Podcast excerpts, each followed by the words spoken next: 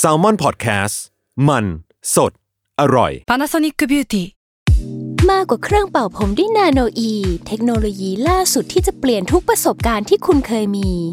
นาโนอีมอยส์เจอร์พลัสเพิ่มความชุ่มชื้นให้เส้นผมหลังใช้งานมากขึ้นถึง 18 เท่า พร้อมชะลอการเฟดของสีผมสำหรับคนชอบทำสีผม ดูแลความชุ่มชื้นทั้งเส้นผม หนังศีรษะและผิวคุณ Panasonic NA0J มีเทคโนโลยีนาโนอีที่ care only you The Color List เรื่องหน้าฮิตของสีสันน่ารู้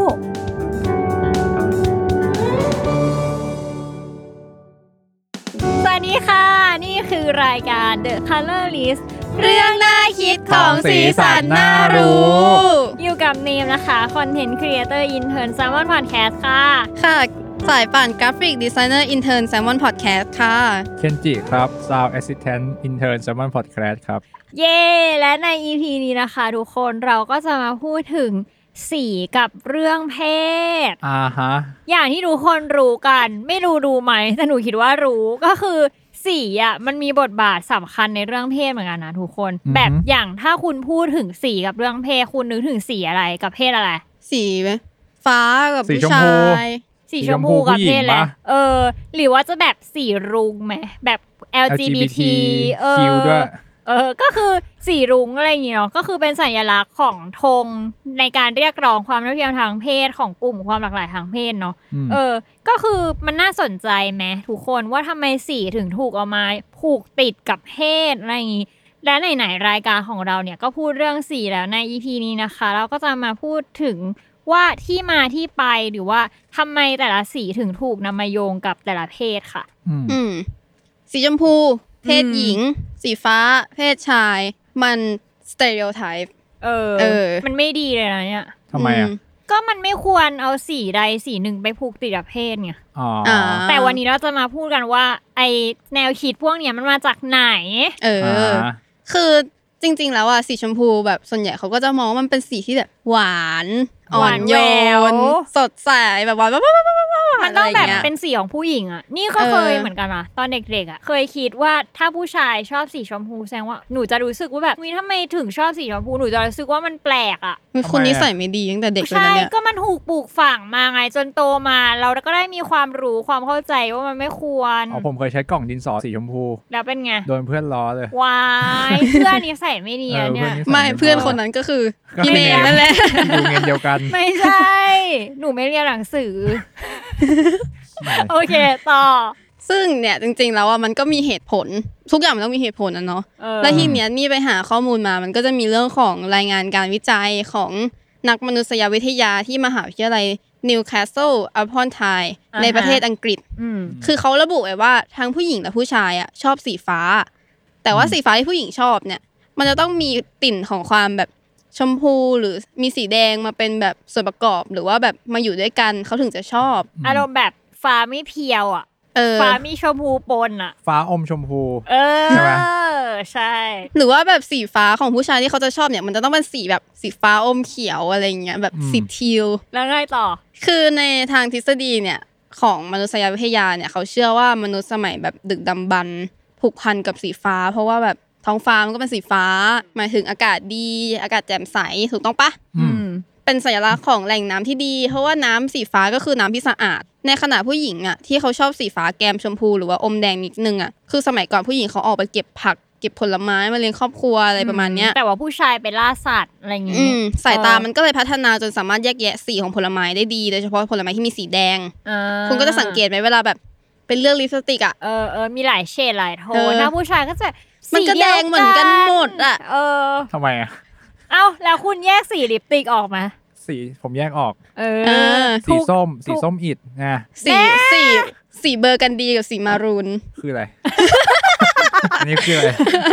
ก็คือสีชมพูมันก็มีหลายเฉดหลายโทนเนาะ แต่ก็คือ ม เหมือนแบบผู้หญิงออกไปหาผลไม้สายตามันก็ต้องว่องไวแบบ อืม สีแดงกูต้องรีบ คือมันก็ พุ่งตัว เป็น ข้าไป็นละ หนึ่งในสาเหตุต่อมาว่าแบบมนุษย์เรามันมีเวทนาการ แล้วก็แบบมีค่านิยมว่าทำไมแต่ละเพศเขาถึงชอบสีอะไรมากกว่ากัน ทีเนี้ยไอ้พวกนักวิจัยเนี่ยเขาก็แบบทำแบบสอบถามอ่ะเพื่อไปทดสอบระหว่างสมองของผู้ชายและผู้หญิงอ่ะว่าแต่ละเพศเขาชอบสีอะไร แล้วก็พบว่ายิ่งสมองมีลักษณะเป็นผู้หญิงมากแค่ไหน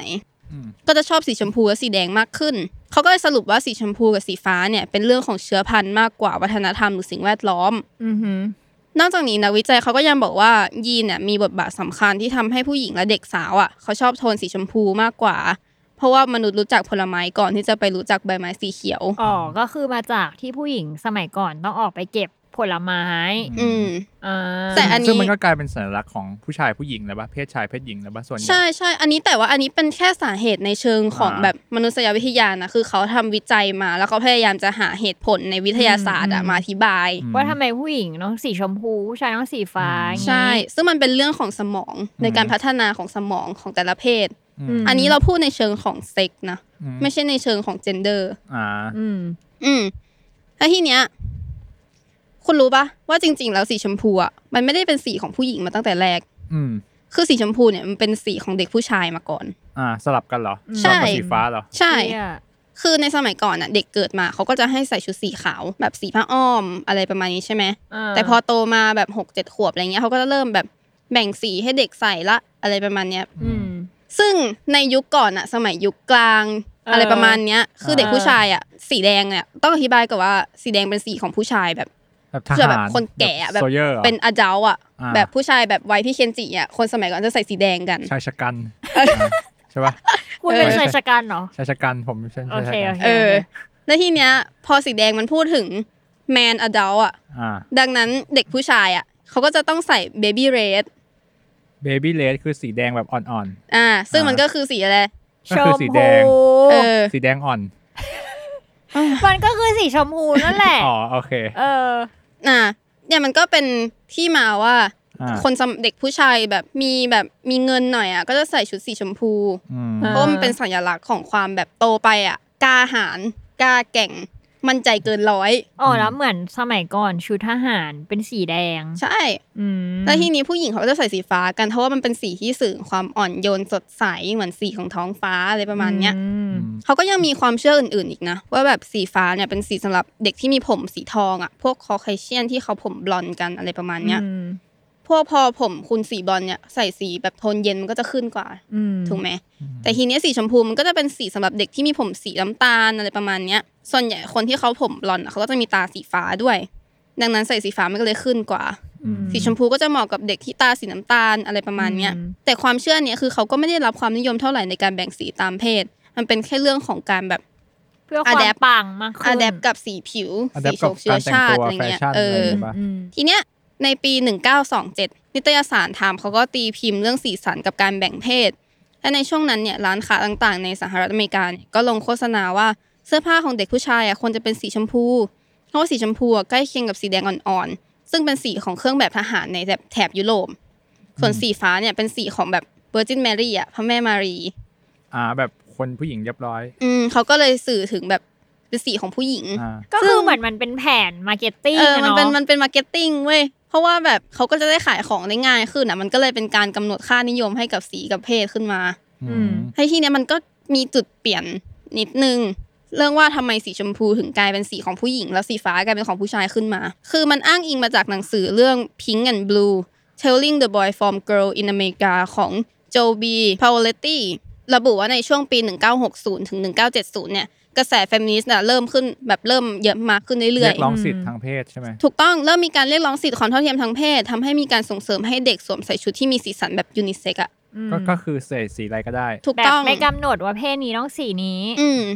ยิ่งไปกว่านั้นเนี่ยในช่วงนั้นมันยังไม่มีการทดสอบที่บอกได้ว่าแบบเด็กในครรภ์เป็นเพศอะไรอะ อืม ดังนั้นหลายครอบครัวก็ต้องแบบ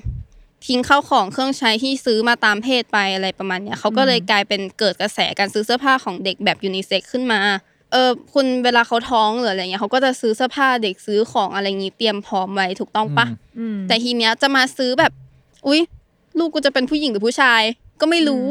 อ่า จะซื้อสีตามเพศก็ไม่ได้อีก อ่า เขาก็เลยแบบมีมาร์เก็ตติ้งขึ้นมาว่า ก็ซื้อยูนิเซ็กไปสิ จะได้ไม่ต้องทิ้งของ อืม เสียๆหายแบบเสียทิ้งขว้างไปอะไรประมาณเนี้ย อืม แล้วทีเนี้ยในปี 1980นะความก้าวหน้าทางการแพทย์มันเริ่มมามากขึ้น การทดสอบเพศของเด็กในครรภ์อ่ะ อืม มันก็มีแล้ว อืม เออ คราวนี้แบรนด์เสื้อผ้าก็เลยทำการตลาดกลับกัน ก็คือเปลี่ยนมาเป็นสีชมพูเป็นสีของเด็กผู้หญิง ออ เพราะแสดงถึงความอ่อนโยนในขณะที่สีฟ้าเป็นสีของเด็กผู้ชาย เพราะว่ามันจะดูสุขุมกว่าและที่เนี้ยมันก็มีกระแสเรื่องของแฟชั่นการแต่งกายของคนดังขึ้นมาด้วย อืม อย่างเช่นก็จะมีประธานาธิบดีในยุคนั้น แล้วเขาก็จะมีเป็น first lady ถูกต้องปะ อืม คือเขาอะชอบใส่เสื้อสีชมพูมากๆเลย อืม อืม ก็เลยกลายเป็นกระแสว่าแบบ เออสีชมพูก็เป็นสีของเพศหญิง อืม เพราะว่าตอนนั้นเขาก็เป็น first lady อะเนาะเขาก็ถือว่าเป็นเป็นการ empower ผู้หญิงให้กลับมาใส่สีชมพูมากขึ้น มันก็จะมีความเป็นเฟมินีนมากขึ้น อืม ก็เลยเป็นการแบบเอาว่าง่ายๆ มันก็เป็นแฟชั่นตามคนดังอะ อืม ตามผู้มีอิทธิพลอะไรประมาณ คน เนี้ย ดังใส่เราใส่ด้วยค่ะ อืม ใช่ แต่คนดังสมัยนี้เขาก็ใส่สีแบบชูดฉาดแบบไม่สนอะไรแล้วนะ พี่ ใช่ไหม ตั้มเวอร์ไวน์ พี่ตั้ม ะ เวอ ไย่ ร์ ง ไว งี้ปะ ก็ใส่สีชูดฉาดพี่ เออ ซูนก็ใส่ชูดฉาดนะ ใช่ใช่ ซึ่งอ่า first lady คนนั้นอะเขาก็คือมามี่ไอเซนฮาว อ่า ซึ่งเขาเป็น first lady ของประธานาธิบดีสหรัฐอเมริกา The White D. Eisenhower อืม ซึ่งอยู่ในตำแหน่งตั้งแต่ปี 53 ถึง 61 ซึ่งแบบเขาแบบใส่เสื้อผ้าแบบสีแบบสีคารามายอะคุณ เออ ทาแก้คันอะ คาราไมายทาแผลขวดชมพูนะ เอ ใช่ อ สีแบบนั้นอะซึ่ง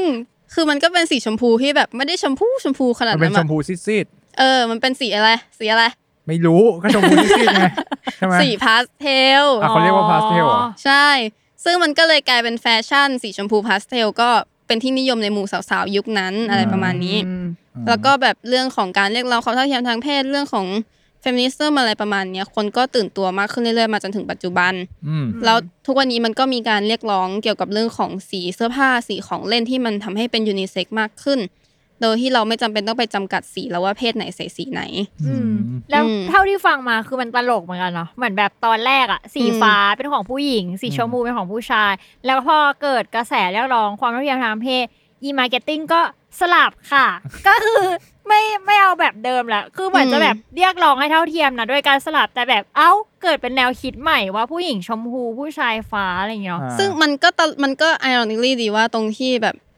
มันก็เหมือนเขาก็เรียกร้องว่าแบบเออผู้หญิงไม่ต้องใส่สีฟ้าหรอกก็ใส่สีชมพูก็ได้นี่ เออ แต่ทุกวันนี้เราก็จะแบบผู้หญิงก็ไม่ต้องใส่สีชมพูก็ได้ใส่สีอะไรก็ คืจ ได้ ริงๆมันก็ไม่ควรจะเป็นอย่างนั้นตั้งแต่แรกเนาะ ใช่ แบบ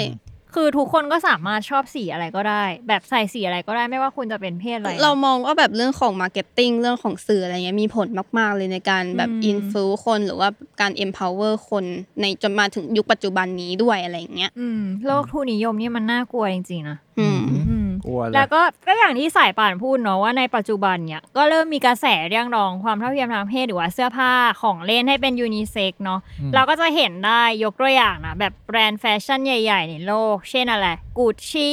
ก็มีออกแคมเปญว่า the future is fluid คือเป็นสารคดีเกี่ยวกับความลื่นไหลทางเพศนะที่แบบแสดงให้ทุกคนเห็นว่า ไม่ว่าคุณจะเป็นเพศอะไร คุณก็สามารถสวมใส่เสื้อผ้าแบบไหนสีไหนก็ได้อะไรเงี้ย อืม แล้วก็เขาก็มีรายงานออกมานะคะว่า ลูกค้า Gen Z ของ Levi เนี่ยจำนวนหนึ่งในสามนะบอกว่า พวกเขาเนี่ยซื้อเสื้อผ้าโดยไม่ได้สนใจว่ามันติดป้ายไว้ว่าเป็นเสื้อผ้าผู้ชายผู้หญิงคือแบบอยากใส่ก็ใส่ ไม่ได้รู้สึกว่าแบบเอ้ย ฉันเป็นผู้ชายฉันห้ามใส่เสื้อผ้าผู้หญิงนะอะไรอย่างงี้ อืม จนแบบทางแบรนด์เนี่ยเขาต้องออกคอลเลกชันแบบอาราเบลเอาไว้เพื่อบอกว่าเอ้ยเสื้อผ้านี้มันแบบยูนิเซ็กนะมันใส่ได้ทุกคน หรือว่าจะเป็นแบบตุ๊กตาบาร์บี้ที่แบบเป็นของเล่นที่เขาบอกว่า เป็นหนึ่งในสิ่งที่แบบปลูกฝังค่านิยม แล้วก็ทัศนคติทางเพศเนาะเพราะว่า อืม สมัยก่อนบาร์บี้ก็มีสีแบบชมพูผม แล้วก็เป็น ทอ ผู้หญิง เออ แล้ว ไม่ ก็ ค่อย เป็นผู้หญิง ยังไม่มีตัวผู้ชายปะ ใช่ใช่เขาก็มีการปรับเปลี่ยนนะให้เท่าทันตามโลก ด้วยการผลิตตุ๊กตาออกมาชื่อว่าแมทเทลซึ่งเป็นตุ๊กตาที่มีรูปร่างหลากหลายมากขึ้น มีหลายสีผิว แล้วก็ไม่ระบุเพศ แล้วก็เวลาคุณซื้ออ่ะแบบเป็นกล่องอ่ะเขาก็จะมีแบบเสื้อผ้าทรงผมให้เลือกอะไรเงี้ยให้แบบ อืม เด็กสามารถแต่งตัวตุ๊กตาได้ตามใจชอบโดยที่แบบไม่ได้ปลูกฝังว่า เอ้ย ถ้าเป็นผู้ชายก็คือมีชุดแบบนี้ให้เลยเป็นผู้หญิงก็คือไม่แล้วก็คือให้เด็กแต่งเองเลย แต่จริงๆอ่ะพอพูดถึงบาร์บี้สิ่งที่เราชอบมากๆเกี่ยวกับบาร์บี้คือเคนเว้ย ใครอ่ะ ก็คือ ผู้ชาย เป็นเป็นแฟนบาร์บี้ อ๋ อ่ะ อ ชื่อเคนเหร อ ใช่คือ เป็นจี วอต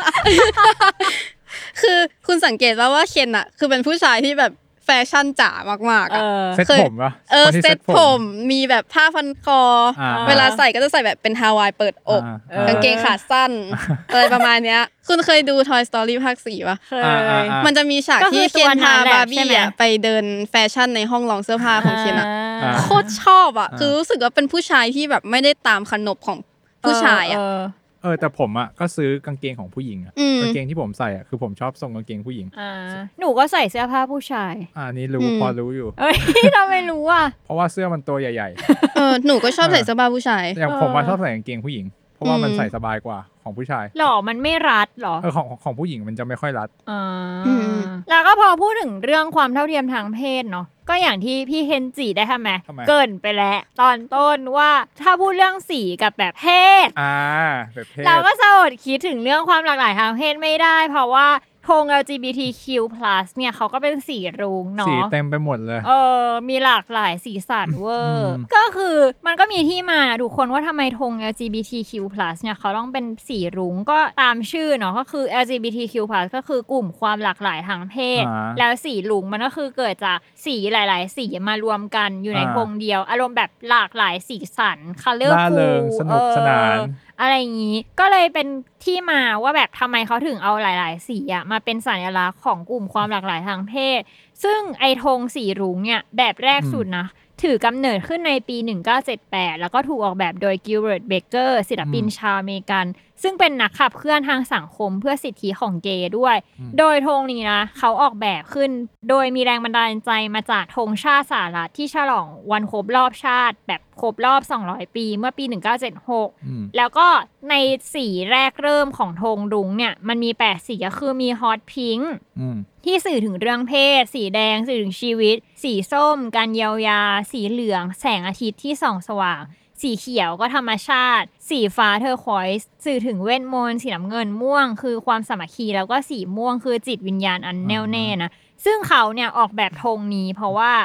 เขาต้องการสะดุดีให้แก่ฮาร์เวย์มิลเพื่อนของเขานะคะ ที่เป็นเกย์แล้วก็เป็นเกย์คนแรกที่ได้รับการเลือกตั้งอย่างเป็นทางการในรัฐแคลิฟอร์เนีย แล้วธงเนี่ยพอมันแบบลอนช์ออกไปอ่ะมันก็ อืม กลายเป็นสัญลักษณ์ที่ให้ความหวังกับกลุ่มความหลากหลายทางเพศ ทั่วโลกเลยแบบทุกคนก็เห็นเนาะตั้งแต่วันที่ 25 มิถุนายน 1978 แต่ว่าในภายหลังที่เราเห็นธงรุ้งในทุกวันเนี้ยก็คือ มันจะมีแค่มีแค่หกสีนะคะ ก็คือเขาจะตัดสีฮอตพิงกับสี ฟ้า เทอร์คอย turquoise ส์ออกไป เพราะว่าไอ้สองสีเนี้ยมันแบบทำยาก อ่า เออ แล้วก็เพื่อให้การเรียกร้องหรือว่าการผลิตธงสีรุ้งในปัจจุบันอ่ะมันง่ายขึ้น ก็คือธงสีลุงคือจะเป็นเหมือนธงรวมๆของกลุ่มหลักความหลากหลายทางเพศใช่ไหม ใช่ อืมแต่จริงๆมันก็ไม่ได้มีแค่สีลุงนะ คุณรู้เปล่า หรอ คือหมายถึงว่าถ้ากลุ่มความเรียกร้องทางเพศ มันก็จะแยกย่อยไปอีกไงว่า อ่า ว่ามีประเภทไหน คือแต่ถ้าเป็นธงลุงคืออารมณ์แบบรวม ร ร ว ว ม มไม่ได้แบบโฟกัสว่าที่กลุ่ม เฉพาะเจาะจงเพศใดเพศหนึ่งอะไรอย่างนี้ อ่าอ่า เอ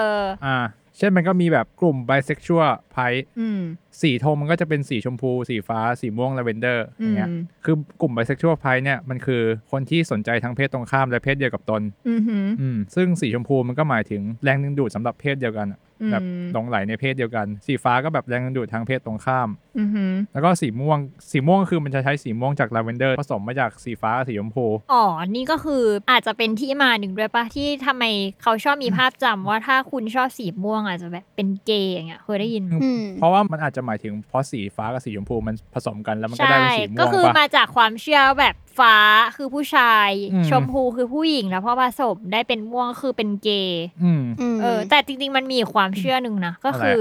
สีม่วงสื่อถึงแม่ไม้ แต่เนี้ยพยายามหาแหละ หาไม่เจอว่าทำไมถึงแปลว่าแม่ไม้ อ่า ถ้าใครรู้ก็